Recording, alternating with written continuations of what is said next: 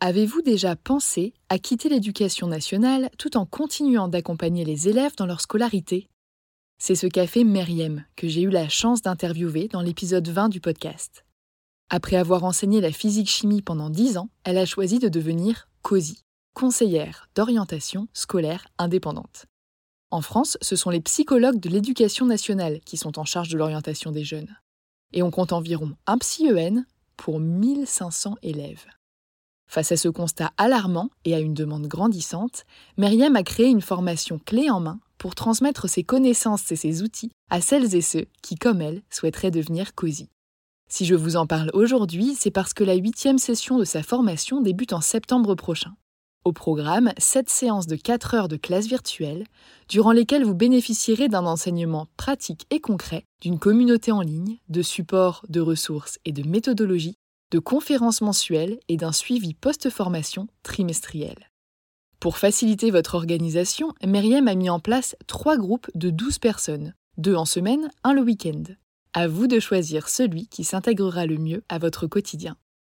Ces trois dernières années, Meriem a permis à près de deux cents personnes de devenir C O S I. Alors si vous aimez transmettre, informer et travailler au contact des jeunes, tout en exerçant un métier qui a du sens, en toute autonomie et à votre rythme, cette reconversion pourrait bien vous convenir.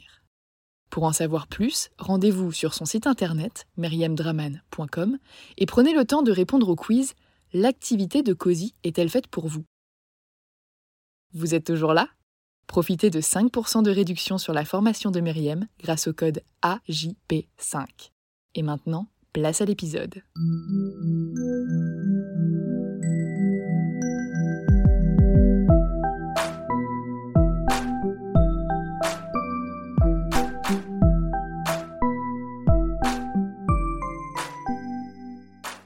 Bonjour et bienvenue sur Avant j'étais prof, le podcast des enseignantes et enseignants qui ont osé la reconversion.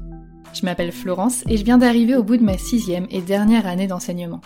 Avant d'oser me reconvertir, je me suis longtemps questionnée sur ce qui m'empêchait de partir. Les témoignages collectés durant la première saison de ce podcast m'ont donné le courage de me lancer. Et vos retours m'ont permis de réaliser à quel point cette émission était importante pour certains d'entre vous. C'est pourquoi j'ai décidé de poursuivre cette aventure à vos côtés en décryptant deux fois par mois les parcours aboutis de professeurs reconvertis. Pour ce vingtième épisode, j'ai le plaisir d'accueillir Meriem. Avec ses nombreuses vies professionnelles, Meriem illustre une fois de plus qu'il n'y a pas d'âge pour changer de voie. Durant les dix premières années de sa carrière, elle a enseigné la physique-chimie en France, puis en Turquie. Elle a ensuite dirigé le Petit Journal d'Istanbul pendant cinq ans, avant de s'inscrire en master de communication à quarante ans. Aujourd'hui conseillère et formatrice en orientation scolaire, Meriem a trouvé sa voie en accompagnant les autres à trouver la leur. Grâce à sa double casquette, elle aide les jeunes à préparer leur avenir tout en formant les adultes au métier de conseiller d'orientation en indépendant. Dans cet épisode, on parle d'enseignement à l'étranger, de changement de vie, de fatigue, d'inspiration et de l'importance d'essayer. Cet épisode marque la fin de la deuxième saison du podcast. Merci pour votre soutien et votre fidélité. J'aurai le plaisir de vous retrouver dans quelques semaines pour une mini-série au sujet du cumul d'activités. Bonne écoute! Bonjour Meriem, bienvenue sur le podcast. Merci d'avoir accepté cette invitation. Est-ce que pour démarrer, tu pourrais te présenter, s'il te plaît? Bonjour Florence, merci beaucoup pour euh, ton invitation. Vraiment, j'étais, euh, j'étais ravie euh, d'être invitée sur ton podcast que j'écoute euh, vraiment très régulièrement. Je m'appelle Meriem Draman, je vis à Istanbul depuis deux mille trois, donc euh, l'année prochaine, ça fera vingt ans. Et je suis aujourd'hui conseillère et formatrice en orientation scolaire. Avant ça, tu as été enseignante dans quel domaine ? Avant ça, j'ai été enseignante en physique-chimie pendant exactement dix ans. Alors j'ai eu mon, mon CAPES de physique-chimie, j'étais toute jeune, j'avais vingt et un ans. Si j'ai choisi la physique-chimie à l'époque, c'est parce que j'étais amoureuse de mon prof de physique-chimie. Comme quoi, des fois, des, des expériences professionnelles se font euh, pas vraiment fondées. Enfin bon, j'aimais beaucoup la physique-chimie grâce à mon prof de physique-chimie en terminale. Très bel homme, certes, mais en plus très pédagogue, et cetera. Voilà, pour la jeune fille de seize ans que j'étais à l'époque. Bon, moi, la physique-chimie, c'était un coup de foudre et je me suis pas trop posé de questions. Voilà, alors, j'ai continué avec un, un D U G de physique-chimie et dans la foulée, maîtrise, CAPES. On me disait tellement dans ma famille, tu seras prof, ma fille, c'est un très bon métier pour une femme. Moi, j'ai grandi avec ça, hein. Papa tunisien, donc euh, avec des, des idées un peu, voilà, bon, il y en a encore beaucoup, même en France, hein, avec des idées, voilà, un peu, euh, comment dire, à l'ancienne, hein. Donc, j'ai suivi, je n'étais pas rebelle, j'ai, j'ai fait euh, ce qu'il fallait faire pour faire plaisir à la famille aussi. Mais après, j'ai adoré enseigner. La première année, j'étais donc en région parisienne. J'ai enseigné pendant trois ans en région parisienne. Et puis, dès que j'ai pu, j'ai demandé à partir travailler à l'étranger. Parce qu'en fait, si j'ai choisi ce métier à la base, c'est parce que je rêvais de partir travailler à l'étranger, ayant moi-même grandi au Soudan et en Tunisie. Donc, j'avais qu'un rêve, c'était voilà, de partir en tant que prof expatrié et de, d'enseigner à travers le monde entier. Et euh, l'année où j'ai demandé à m'expatrier, j'ai obtenu cinq pays, j'oublierai jamais, au Brésil, au Nigeria, au Maroc, en Turquie, euh, peut-être que quatre en fait, je vais, voilà. C'est déjà très bien. Voilà, et en fait, euh, j'hésitais, j'hésitais, et puis mon, mon, mes parents m'ont dit, écoute, en première expatriation, pars à Istanbul, c'est entre la Tunisie et la France, mes deux pays. Pour un premier départ, voilà, je me suis dit, bon, bah, je serai à trois heures de Paris, à trois heures de Tunis. C'est idéal. C'est pour ça que j'ai choisi Istanbul comme destination. Et je suis arrivée en tant que prof de physique-chimie au lycée Galatasaray, où je suis donc restée euh, cinq ans.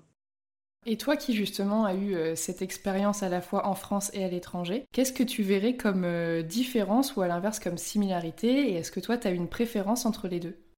C'était tellement différent. C'est-à-dire que moi, euh, j'ai vécu donc euh, cinq ans en région parisienne. J'enseignais à Nanterre les trois dernières années. À l'époque, j'avais obtenu ce qu'on appelle un, un poste fixe et euh, c'était le bon, c'était le Graal. Mais j'étais dans un collège difficile.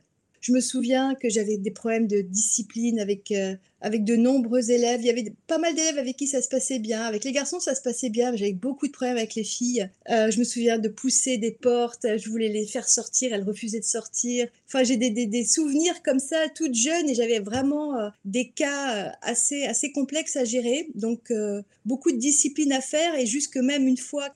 Euh, je ne devrais peut-être pas le dire, mais ça m'avait marqué parce qu'il y avait eu un, un abribus à côté du collège qui avait été euh, cassé et ils avaient euh, tagué euh, sur l'abribus « On va te tuer, Myriam salope ».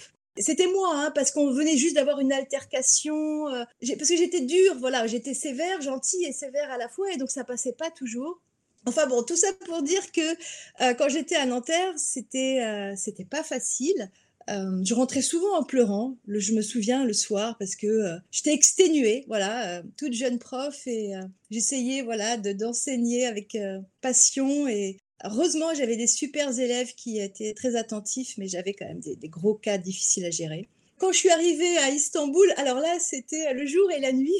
Donc, je suis arrivée dans ce qu'on appelle un lycée d'élite ici. Lycée Galatasaray, c'est l'équivalent de Louis-le-Grand ou Saint-Louis en France, les grands lycées parisiens. C'est-à-dire qu'il y a l'élite de toute la Turquie. C'est les élèves qui sont recrutés sur concours, sur tout le territoire turc. Donc, c'est les meilleurs qui réussissent à rentrer au lycée Galatasaray et qui commencent donc les, les matières scientifiques en français à partir de la seconde. Après une année de, de français intensif. Parce que, donc, ils arrivent dans ce lycée, ils n'ont jamais parlé un mot de français. C'est incroyable. Et ensuite, ils suivent les cours de seconde, première, terminale en français. Les cours scientifiques. Donc, moi, je suis arrivée là. Et si vous voulez, j'avais euh, quarante élèves par classe. Et j'entendais les mouches voler. Des élèves très forts. Dès que je pouvais faire, je me souviens toujours une petite, une petite erreur de calcul ou un oubli. J'avais tout de suite une remarque pour me dire « Madame, vous avez oublié euh, une virgule, euh, une puissance ou que sais-je ». Donc, c'était des élèves, alors en plus extrêmement polis, euh, qui venaient tous me remercier à la fin du cours. Non, c'est, c'est un autre monde. Ah, on hein. est loin des menaces de mort. C'est ça. J'ai vécu un choc, oui, j'ai vécu un choc culturel. Euh, voilà, c'était cinq années de bonheur, cinq années d'enseignement euh, Voilà, avec des élèves brillants, attentifs. C'était très facile pour enseigner.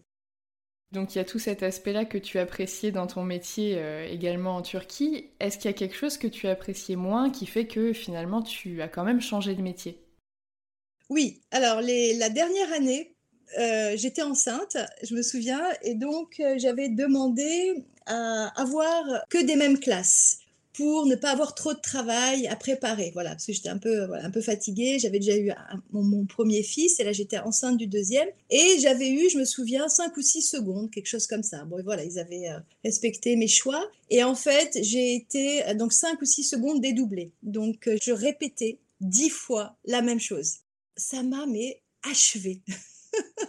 le, le côté euh, répété plusieurs fois le même cours dans la semaine, je me souviens, je me disais, mais je ne pourrais pas faire ça toute ma vie. Enfin, je j'en pouvais plus du côté répétitif euh, de l'enseignement. Bon, j'étais un peu fatiguée aussi à cette époque-là, voilà. Bon, j'avais... Mais ça m'a, ça m'a vaccinée, en fait.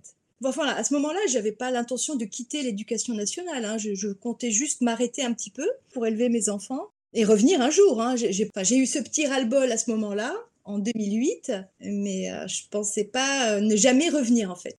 Donc, en fait, ce qui s'est passé, c'est que quand euh, j'ai ensuite donc, accouché de mon deuxième fils, je me suis retrouvée en congé parental pendant trois ans. Le congé parental, je sais, souvent, pour les femmes, c'est un moment où euh, on se remet en question, on se projette différemment. C'est vraiment un moment où on, on réfléchit, je trouve. Et à ce moment-là, moi, j'étais, euh, je me posais plein de questions sur, euh, sur l'avenir et... Euh, Et j'avais envie d'entreprendre, ce que j'avais jamais eu connu avant, ça, ça m'est venu là, ça m'est venu là pendant le congé parental, et je cherchais une idée, je, j'avais envie de travailler à mon compte, j'avais envie de, de créer quelque chose, et en fait, bon, ce qui s'est fait, c'est que j'ai, j'ai, j'ai pas créé d'entreprise en soi, mais j'ai repris la, la franchise du petit journal point com d'Istanbul en deux mille onze, et je m'en suis occupée pendant cinq ans, ça a été une magnifique expérience pour moi. Donc, le Petit Journal, pour ceux qui ne connaissent pas, c'est un, un média francophone pour euh, les Français à l'étranger, quotidien et gratuit. L'idée, c'est que j'avais une petite équipe euh, de, de journalistes et de, surtout d'étudiants en journalisme. Et on publiait chaque jour des articles, des, des brèves sur l'actualité en Turquie. Et comme c'était mon auto-entreprise, moi, je devais vendre les espaces publicitaires du site pour gagner de l'argent. Comme tout journal, voilà, on vend des espaces publicitaires. Et c'est là que j'ai commencé à mettre le pied dans euh, la prospection commerciale, dans la création d'événements pour fédérer la communauté francophone. Voilà, c'est là que j'ai commencé à découvrir le monde de la communication. Et j'ai tout appris sur le terrain. Alors, j'ai tout appris sur le terrain. J'ai pas été formée, vraiment, hein, c'est... L'école, l'école du terrain, et, euh, et j'ai attrapé, on peut dire, le virus de la communication à cette époque-là. En fait, c'est fascinant parce que ce que tu dis, c'est quand même, tu étais prof de physique-chimie et tu te retrouves à la tête de quelque chose qui pourrait être plutôt pensé comme du littéraire, à la rigueur pour le côté commercial de l'économique. Et ça me fait penser à tous ces enseignants qui pensent justement, on en parle un peu hors micro, mais qui pensent qu'ils n'ont aucune compétence et qu'ils sont bons en rien, qu'ils vont pas y arriver, qu'ils n'ont été que prof, là je mets des guillemets à la caméra, et je trouve ça chouette que toi, bah, ça ne t'ait pas bloqué et que ça t'ait pas empêché de partir vers ce genre de métier-là, en fait. Mon papa étant journaliste, je pense que j'avais aussi certainement envie de l'épater, inconsciemment, en dirigeant un journal en ligne. Je suis une grande fan de l'actualité aussi, il faut le dire quand même, c'est-à-dire que je suis une grande consommatrice de, d'informations. Je ne peux pas imaginer une journée sans regarder l'actualité, ni même quelques heures. Moi, ce n'est pas possible. C'est-à-dire, je suis tout le temps connectée. Donc, euh, être la, la, la, celle qui va transmettre l'information, c'était, euh, alors là, pour moi, j'ai, c'était idéal pour, mon, pour ma personnalité. Donc, après le petit journal, au bout de cinq ans, quand même, j'ai fait le tour de la question. J'ai qu'une envie, c'est réintégrer la fonction publique, à l'époque, dans la com et les relations publiques. Voilà, forcément, ayant attrapé le virus, étant fonctionnaire en disponibilité, je me disais, bon, quand même, il serait temps, ça faisait cinq ou six ans, peut-être même plus, je n'ai pas compté, avec le congé parental, ça faisait bien huit ans que j'avais euh, quitté voilà, l'éducation nationale. Je voulais retravailler dans la fonction publique, mais je voulais m'essayer dans un autre domaine. Et à cette époque-là, je me souviens, j'envoyais énormément de candidatures, de lettres de motivation. Et à chaque fois, euh, mon expérience ne suffisait pas. Les cinq ans du, au petit journal, ça ne suffisait pas. On me parlait toujours de master en communication, CELSA, master à la Sorbonne. Je voyais, je voyais bien que c'était euh, les sésames. Et euh, je me suis dit, bon, allez, ni une ni deux. Euh, si tu veux atteindre ton but, tu vas aller passer un master. À quarante ans, je quitte Istanbul pour six mois pour aller euh, faire un master en communication institutionnelle au CELSA, en formation continue. Donc c'est, euh, c'est un master qui s'adresse aux personnes qui ont déjà travaillé au moins trois ans. Et en six mois, si vous voulez, on a tout le contenu d'une année de master. Donc, c'est très intensif. Et donc, j'ai repris les cours. Et après mon master, j'ai fait des stages comme une jeune fille de vingt ans à la mairie de Paris, je me souviens, et au Conseil d'État, jusqu'à ce que j'obtienne un poste à V N F, Voie Navigable de France, à Dijon, en tant que responsable de com euh, et, des, et des relations publiques.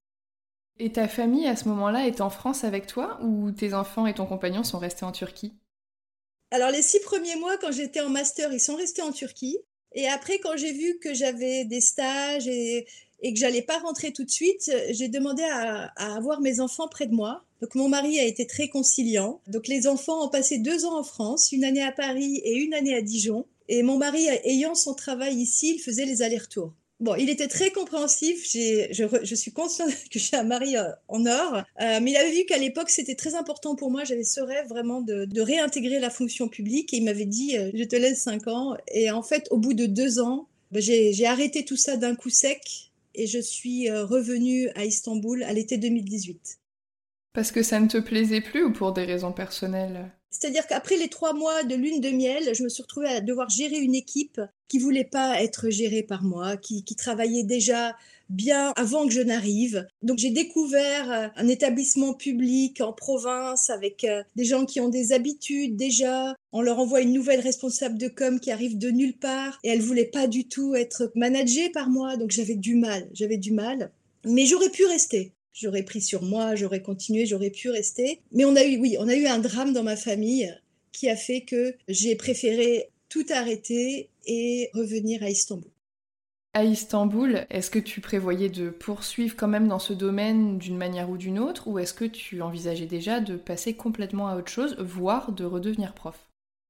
Alors, à l'été deux mille dix-huit, quand je reviens, non, je ne sais pas du tout quoi faire. Je viens de, d'abandonner, j'ai démissionné. Donc, j'ai démissionné de mon poste que j'avais eu, dont je rêvais. J'étais attachée d'administration. Normalement, il faut passer un concours. Euh, peut-être que certains des auditeurs euh, le savent, c'est un concours difficile. Moi, je m'entraînais aussi à l'époque pour euh, essayer de l'avoir. Donc, j'avais eu cette chance d'être attachée d'administration en détachement au ministère, donc c'était de la transition écologique. Et j'ai tout, euh, bah, j'ai tout quitté d'un, d'un, sur, un, enfin, sur un coup de tête. Comme j'étais pas très bien et qu'avec ce, ce gros coup dur dans notre famille, j'ai, j'ai préféré rentrer, rentrer et ressouder la famille en fait.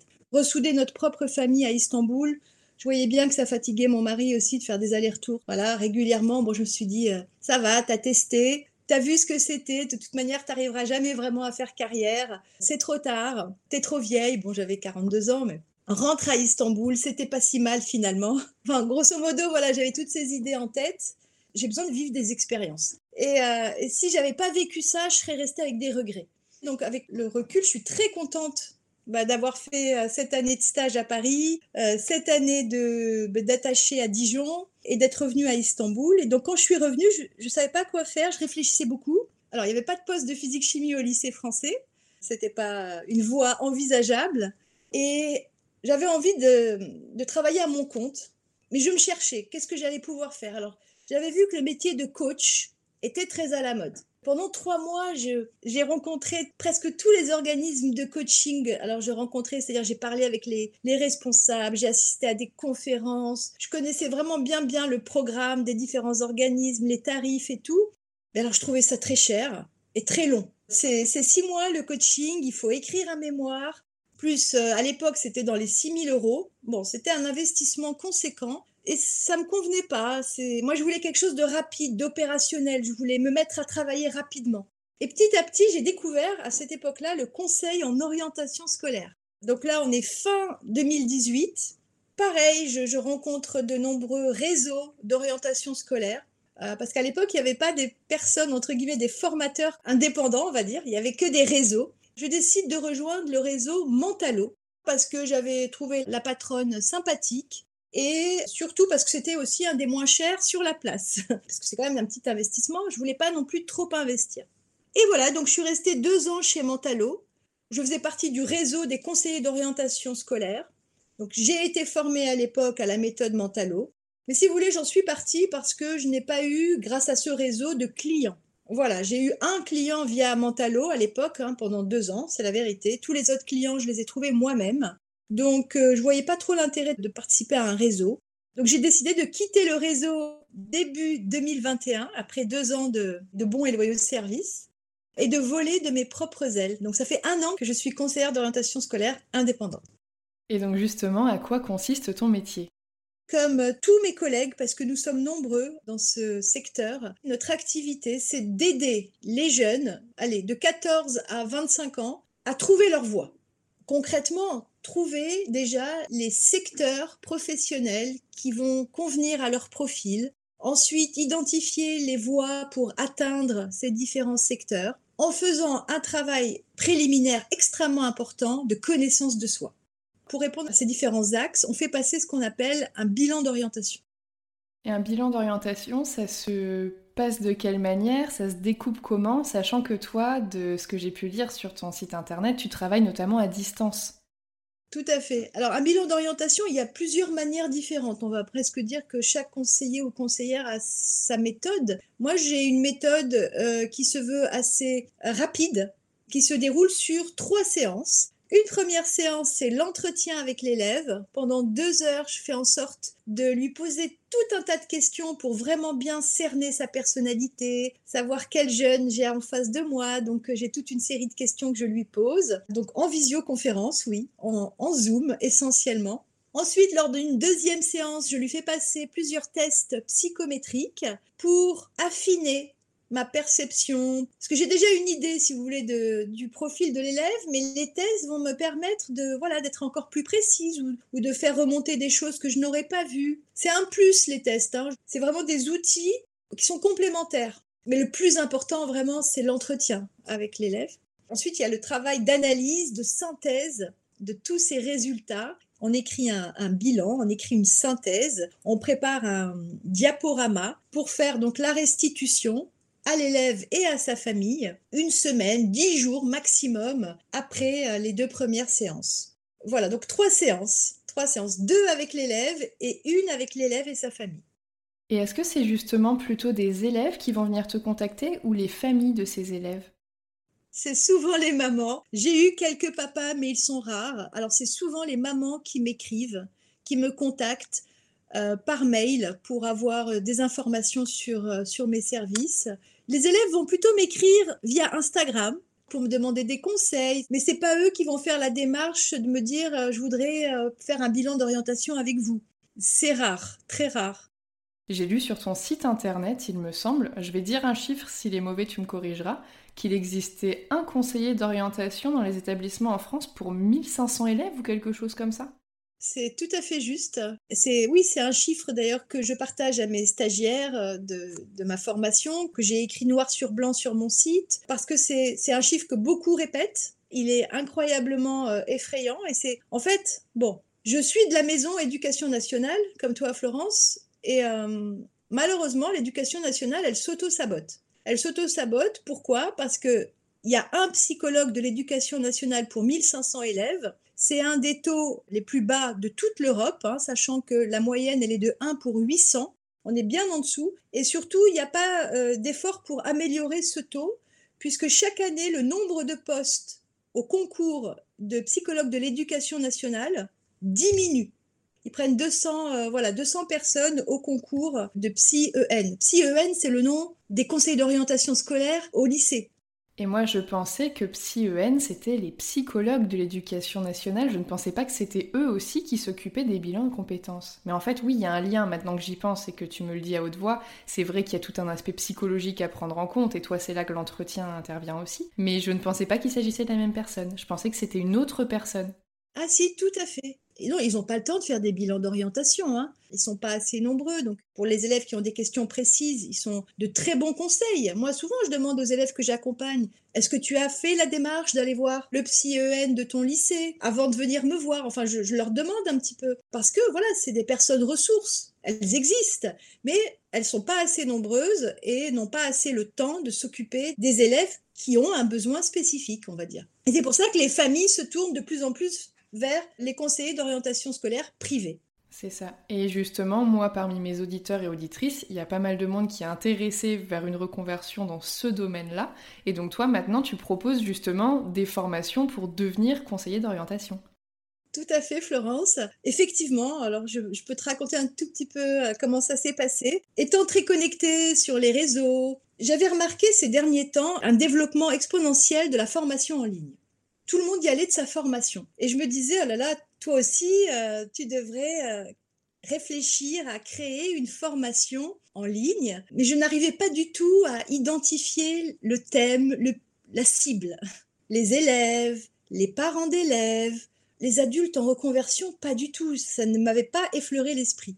Je pense que je, je m'interdisais. Je suis prof, je sais souvent on dit prof, formateur, c'est pas du tout pareil, je l'avais assez entendu. Je me disais non, les adultes, comme on dit, c'était un peu syndrome de l'imposteur. Voilà, pour moi, former des adultes, je m'en sentais pas capable. Voilà, c'est, ça ne m'avait jamais traversé l'esprit avant l'été dernier. Qu'est-ce qui s'est passé l'été dernier? Une illumination, un jour, je me suis dit « Ah tiens, bon, t'as rien à perdre, écris un message sur LinkedIn pour euh, tâter le terrain, regarde s'il y a des personnes qui seraient intéressées pour devenir conseiller ou conseillère d'orientation scolaire. » Et je, je, voilà, j'ai écrit un petit post sympathique, c'était le huit juin, j'oublierai jamais. Et là, quelle ne fut pas ma surprise, Florence? J'ai eu en vingt-quatre heures, alors bon, déjà plein de likes, plein de commentaires et des, des demandes directes dans ma boîte de messagerie en me disant « oui, moi je serais intéressée, oui, moi je serais intéressée, oui, moi je serais intéressée ». Et là donc j'ai compris qu'il y avait une demande. Et c'était des gens qui me connaissaient, certains, mais d'autres qui ne me connaissaient pas.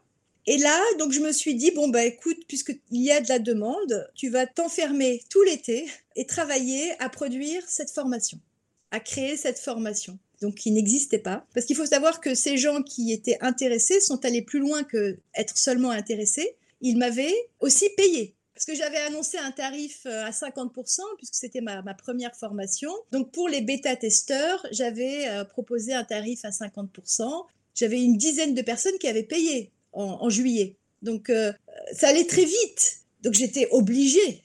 C'est ça. Bah, y a une forme d'engagement. Tu sais que tu le fais et pour toi et pour des personnes qui vont vraiment être intéressées. Parce que je pense qu'il y a ça à prendre en compte quand tu crées une formation. Certes, on en voit beaucoup en ligne, mais le moment où toi, tu la conçois, ça doit être un sentiment très particulier d'avoir l'impression de faire quelque chose de génial et de te demander est-ce qu'il y a au moins une personne qui va être intéressée. Là, toi, t'avais déjà cette certitude-là. Donc, pour se donner à fond, il n'y a pas meilleur moyen, quoi.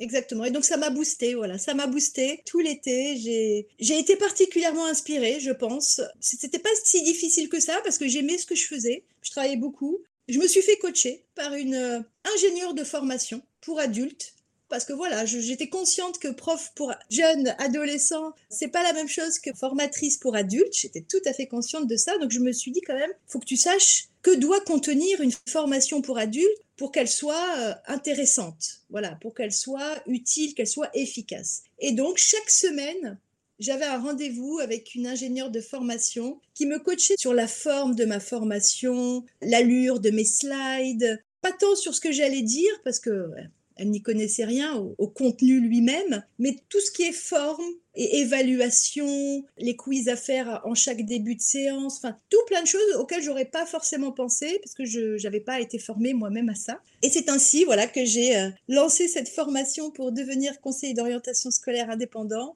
en septembre. Pendant deux mois, sur sept séances, j'ai accompagné lors de la première session douze personnes. Comme j'ai des demandes tous les deux jours en moyenne, en tout cas de personnes intéressées par la formation qui veulent connaître le programme, je me suis dit, bon ben, pourquoi t'arrêter là? Continue, puisqu'il y a des gens qui sont intéressés, qui te font confiance, continue. Fin janvier va se terminer la deuxième session où j'ai accompagné, où j'accompagne treize personnes, treize femmes, du Caire, de, du Qatar, de Thaïlande, d'Italie, enfin c'est bien sûr de France, mais voilà c'est incroyable, même du Guatemala lors de la, lors de la première session. La troisième session ouvre ses portes en mars-avril, pour ceux que ça intéresse. Et, et sachez, oui, en plus, j'ai souvent, j'ai deux à trois profs par session, soit en, en dispo, soit des, des profs qui ont démissionné, qui se sont reconvertis. Et j'ai même eu un C P E. Et ce qui est intéressant, c'est qu'au-delà du domaine en soi, qui, bah, moi, je vois bien parmi mes auditeurs et auditrices, c'est quelque chose qui peut intéresser, Il y a aussi le format, le fait de pouvoir travailler à distance. Et je vois que parmi toi, les adultes que tu formes, euh, quand tu me parles de tous ces pays du monde, je me dis qu'en fait, c'est un métier qu'on peut exercer d'où on veut. Donc on a quand même une mobilité et une liberté qu'on n'a pas toujours, à moins effectivement d'enseigner à l'étranger quand on est accepté. Enfin voilà, là, il y a quand même plus de liberté quand on est à son compte. Alors bah, il y a forcément aussi le revers de la médaille, peut-être un peu d'insécurité au départ, euh, une gestion euh, complète du projet de A à Z, et cetera. Mais quand c'est quelque chose qui convient à la personnalité de quelqu'un, je pense que c'est vraiment une grande, grande source de liberté et de satisfaction du coup. Ah oui, oui, je suis tout à fait d'accord. Travailler à son compte, à son propre rythme, sans patron, c'est un luxe inouï. Enfin voilà, c'est... je ne pourrais plus revenir en arrière. Sachant que tu as eu quand même une carrière dans l'éducation nationale à la fois en France et à l'étranger, mais l'un comme l'autre, est-ce que tu n'as pas de regret d'avoir euh, quitté cette profession pour celle que tu exerces actuellement? Et je te fais une double question, as-tu démissionné ou es-tu toujours en disponibilité? Alors, je suis toujours en disponibilité de l'éducation nationale. Alors, en fait, j'ai pris plusieurs disponibilités différentes. À l'époque, j'avais pris une disponibilité pour création d'entreprise, quand je dirigeais le petit journal point com d'Istanbul. Après, j'ai pris euh, une disponibilité pour élever un enfant euh, de moins de huit ans. Et depuis, j'ai pris une disponibilité pour suivi de conjoint. Ça, ça m'intéresse. En fait, j'adore toutes ces petites choses qu'on peut accumuler les unes aux autres pour finalement s'offrir des années à l'extérieur en gardant une forme de sécurité. Et je trouve ça très intéressant parce que je pars du principe que c'est pas parce que moi, j'ai eu rapidement envie de couper complètement contact avec l'éducation nationale que c'est le cas de tout le monde. On est tous différents et moi, je vois pas du tout où est le problème dans le fait de rester en disponibilité. Il y a des gens qui se disent euh, bah voilà, c'est forcément un boulet au pied, ça va forcément nous ralentir, si on a un plan B, on va pas à fond dans son plan A. Je trouve que c'est pas forcément vrai. Et que en fait, si c'est quelque chose qui assure tes arrières et qui te permet de te sentir bien et de développer pleinement tes projets, bah pourquoi pas? Et c'est intéressant de voir qu'on peut les cumuler comme ça en fait. Et en plus, il me semble que la disponibilité pour suivi de conjoint, elle, alors elle est peut-être limitée à dix ans, je, je connais semble, pas exactement ouais. les textes, voilà. Euh, je suis loin d'avoir atteint le nombre d'années euh, maximum, bien que je dois m'en approcher quand même. Donc voilà, j'ai pas spécialement envie de démissionner pour le moment parce qu'il n'y a pas d'urgence à le faire. Et bon, je me dis toujours, on ne sait jamais ce que la vie nous réserve. Et si un jour je devais retravailler, parce que voilà, nécessité, voilà, je, j'ai été élevée comme ça aussi, toujours euh, voilà, assurer ses arrières, on ne sait jamais. Je me dis que j'aurai toujours ce poste qui m'attendra en septembre si jamais je devais réenseigner un jour. Alors, pas forcément en Turquie, hein, mais euh, voilà, même en France. Donc, c'est une sécurité que je garde pour le moment, psychologiquement, même si je n'ai pas du tout envie euh, de réenseigner. J'imagine que donc, tu n'as pas de regrets quant à ton choix de reconversion. Non, j'ai pas de regrets par rapport à mon choix de reconversion du tout. Euh, j'ai adoré ces dix années-là. Je suis très contente d'avoir pu voilà, m'expatrier en Turquie, d'avoir connu aussi voilà, un autre type d'enseignement. Je ne suis pas quelqu'un qui vit avec des regrets, je suis plutôt quelqu'un qui va de l'avant. Euh, je suis très heureuse de cette première expérience professionnelle. J'ai gardé l'amour de la transmission, le côté euh, pédagogie. Donc ça, je, voilà, je l'ai en moi et on ne l'enlèvera jamais, mais me retrouver devant une classe à huit heures du matin en train de, de faire un cours de physique-chimie devant euh, vingt-cinq ados, euh, non, ça, ça, je n'ai aucun regret. On va prendre euh, trois points concrets qui sont le travail, les vacances et le salaire. Au niveau de la quantité de travail euh, quotidienne ou hebdomadaire, selon comment tu t'organises, est-ce que tu as l'impression de travailler davantage ou pas que quand tu étais enseignante? Bon, alors ces années d'enseignante sont un petit peu loin. J'étais comme tous les profs euh, extrêmement euh, bosseuse. Hein. Je, je, je préparais mes cours les week-ends, les vacances. Donc euh, bon, alors effectivement, une fois qu'on avait euh, un peu de bagages, on avait moins de travail. Mais je me souviens de ces montagnes de copies à corriger. Enfin, c'était un travail voilà particulier qui prenait du temps. Alors aujourd'hui, je travaille énormément parce que j'aime ça. Alors, j'aime ce que je fais. Euh, des fois, j'ai du mal même à, à, à fermer l'ordinateur ou à... Même quand je te dis que le lundi, c'est mon jour off, c'est pas vraiment mon jour off. Je, j'ai toujours des choses à faire. Quand on a son, son entreprise et qu'on communique aussi, qu'on est son propre attaché de presse, c'est ce que j'enseigne aussi à mes stagiaires. Elles, elles acquièrent un savoir-faire grâce à moi, mais je leur dis c'est très important, vous allez devoir le faire savoir. Et ça, je leur donne lors du dernier module pas mal de, de tips, pas mal de conseils, de tout ce que moi j'ai appris... Euh, de par mes années euh, voilà, d'expérience, Parce que voilà, tu, as, tu m'as connue aussi sur les réseaux, je suis quelqu'un qui communique beaucoup, parce que dans la, voilà, dans la jungle, il faut, euh, si on veut se faire entendre, il faut, voilà, il faut être présent, il faut être visible, avec sa propre authenticité. Voilà, il n'y a aucun modèle à copier, il faut être soi, mais il faut se montrer, il faut donner de la valeur, créer du contenu.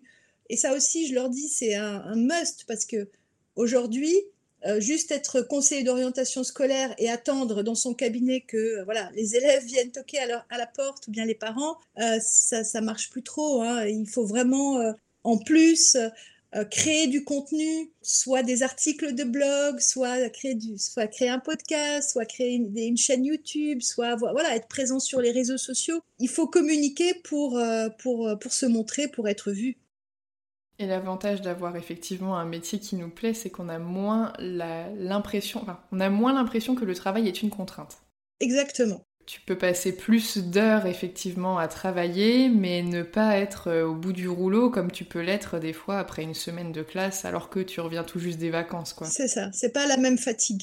C'est très difficile d'exprimer, euh, bah, pour l'avoir vécu, et toi aussi, et les gens qui écoutent principalement aussi, c'est très difficile d'expliquer, de mettre des mots sur la fatigue que peuvent ressentir les enseignants et sur la difficulté de ce métier-là, parce que c'est une accumulation de plein de petites choses qui font qu'on est toujours sur le qui-vive. Je sais pas bien comment l'exprimer non plus, mais en tout cas, c'est une fatigue mentale et physique qui se ressent vraiment en fin de semaine, et que bah là, moi, je vois en travaillant à mon compte que je ne retrouve pas, et pourtant, je travaille au moins autant d'heures, tu vois, mais je ne retrouve pas du tout cette fatigue-là. Ah non, mais moi, je, voilà, on était prof aussi. Euh, une heure der- devant les élèves, c'est deux bonnes heures euh, de travail derrière un ordinateur, facile. Et c'est pour ça, quand les gens critiquaient les professeurs, moi, j'ai jamais, j'étais vraiment, je sortais les crocs, parce que je leur disais, c'est peut-être dix-huit ou vingt heures d'enseignement face aux élèves, mais c'est des heures qui comptent double. Et euh, voilà, je, je, j'ai connu, je sais ce que c'est, hein, quand on veut tenir sa classe. Comme tu dis, on est sur le qui-vive sans arrêt, on doit être vif, on doit bien sûr faire attention à tout ce qui se passe, attentif. Enfin, c'est un métier extrêmement exigeant, très fatigant. Donc, ceux qui critiquent, c'est ceux qui n'ont jamais essayé. Et moi, j'ai, voilà, je, je garde une énorme, un énorme respect pour, pour les enseignants. Je tiens à ce que mes enfants soient très respectueux des enseignants. Bon, je suis issue d'une famille d'enseignants. Ma, ma maman est enseignante, ma sœur est enseignante. Non, c'est un métier euh, admirable. Et alors là, pas du tout assez reconnu et pas assez c'est bien payé. C'est un peu dramatique ce qui se passe en ce moment.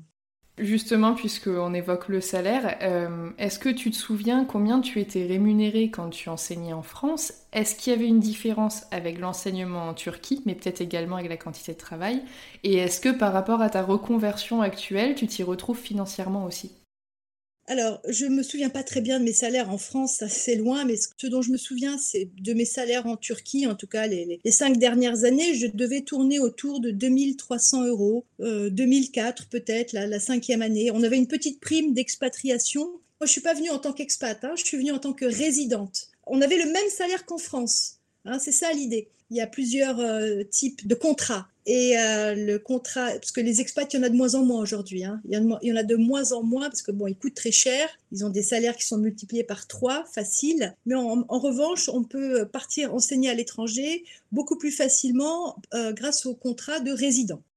Maintenant, en tant que conseillère d'orientation et formatrice, est-ce que tu t'y retrouves financièrement ? Est-ce que tu as réussi à réatteindre ce même salaire ou du moins un salaire qui, toi, te permet de vivre comme tu l'entends ? En tant que conseillère d'orientation scolaire, je dirais qu'il m'a fallu quand même deux bonnes années pour euh, développer mon réseau, pour avoir de plus en plus de demandes de familles. Les premiers mois, je peux pas, voilà, je n'aurais jamais pu vivre de cette activité. Les premiers mois, on doit se faire connaître, ça met du temps. Voilà, c'est assez irrégulier, il y a des mois, des mois qui sont plutôt bons, d'autres un peu moins. Donc, je peux dire qu'au bout de deux ans, voilà, les rentrées sont plus régulières et euh, les mois se ressemblent davantage, mais l'activité de conseil d'orientation scolaire, c'est une activité quand même saisonnière. Il faut bien que voilà, ceux qui sont intéressés le sachent. On a des demandes, je dirais, de, d'octobre à mai-juin. Et avec un pic, là, en ce moment, autour de décembre, janvier, février, parce qu'il y a Parcoursup qui a ouvert ses portes. Et donc, beaucoup de demandes aussi pour accompagner les jeunes pour les inscriptions pour Parcoursup. Pour l'orientation scolaire, euh, je dirais, voilà, moi, il m'aura fallu, disons, deux ans pour, euh, pour avoir un bon rythme de croisière. Je devais faire peut-être deux à trois euh, bilans d'orientation par mois, mais je faisais pas que ça. Voilà, comme j'étais prof, je...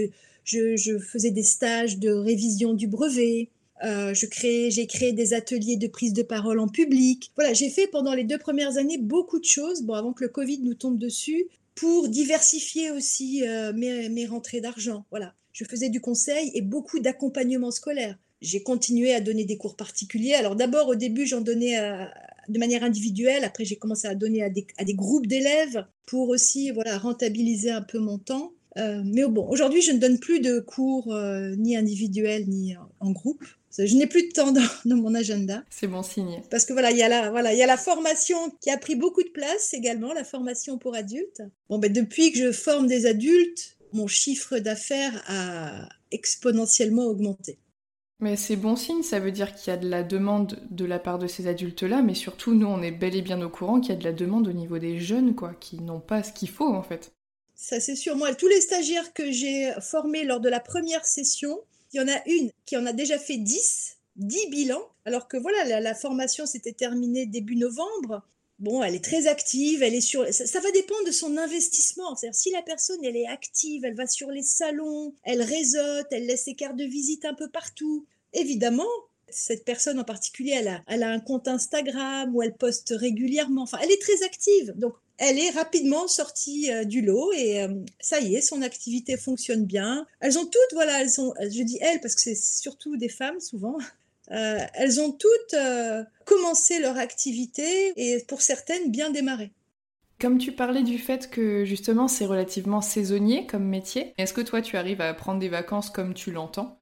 Cette activité, en toute sincérité, je la fais pour moi. Je n'ai pas besoin de cette activité pour vivre. Donc si tu veux, je prends... C'est, mais c'est mon cas personnel, c'est-à-dire que je vais prendre des vacances euh, avec mes enfants. Pendant les, l'été, je suis euh, en vacances, bien que l'été dernier, j'ai passé euh, un mois et demi euh, enfermée dans ma chambre les après-midi à travailler.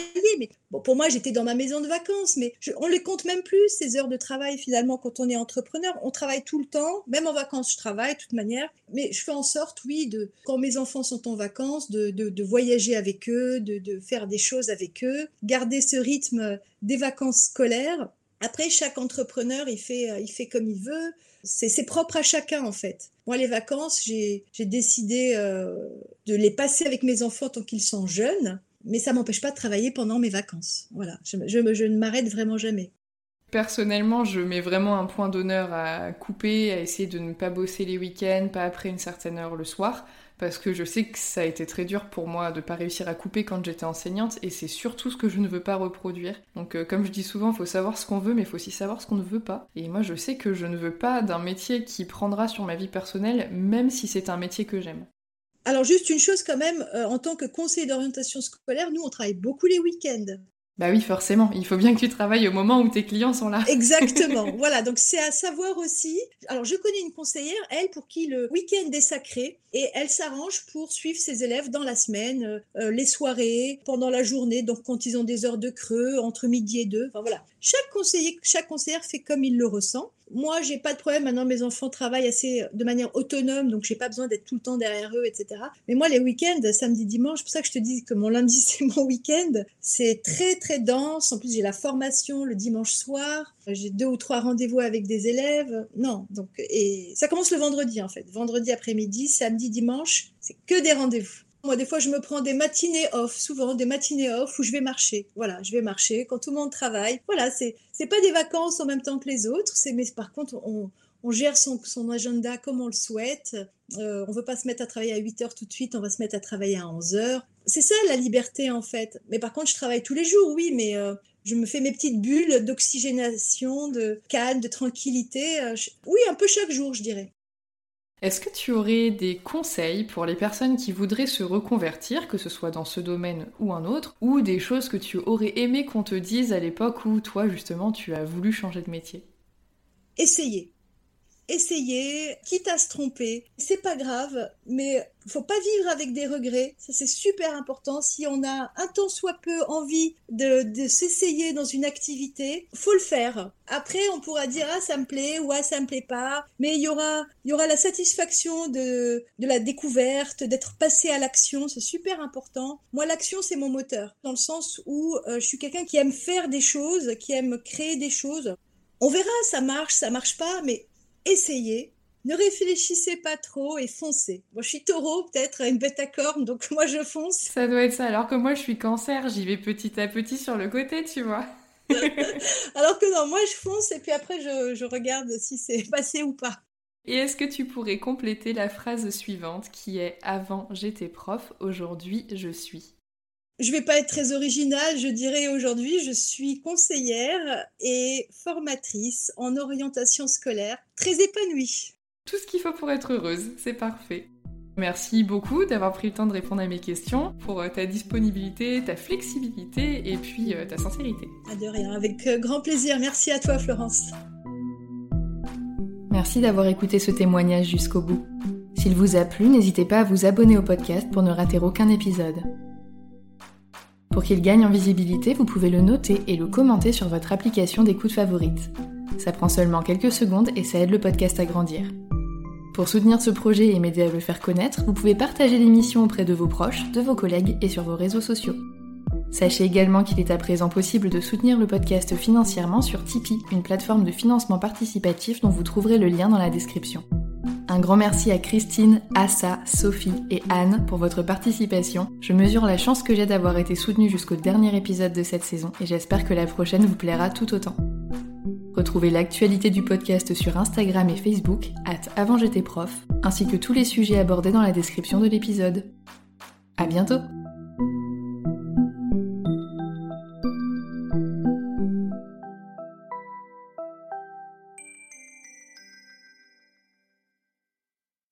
Tu veux créer un podcast, mais tu ne sais pas par où commencer ? Je pense qu'on a ce qu'il te faut. Notre programme trente jours pour créer ton podcast répond à toutes tes problématiques. La conception de ton projet, le format de ton podcast, les visuels, le titre, l'enregistrement, le matériel, l'hébergeur, le montage, la communication. Tout est réuni en un seul endroit pour faciliter le lancement de ton podcast. Mais au fait, nous, c'est qui nous ? Moi, c'est Florence, créatrice et hôte du podcast Avant j'étais prof. Et moi, c'est Solène, créatrice et hôte du podcast Friendship. À nous deux, on a publié plus de cent quarante épisodes et réuni cent vingt invités à nos micros. Notre aventure podcastique a connu de nombreux rebondissements. L'euphorie du lancement, la solitude, les doutes, la persévérance, la passion et enfin les audiences qui décollent. Au fil des années, nous avons affiné notre expertise. Et aujourd'hui, nous te dévoilons toutes nos techniques pour créer ton podcast en toute sérénité. Alors, n'attends plus pour faire entendre ta voix. Rejoins-nous dès maintenant sur formation podcast point podia point com et le podcast n'aura plus aucun secret pour toi.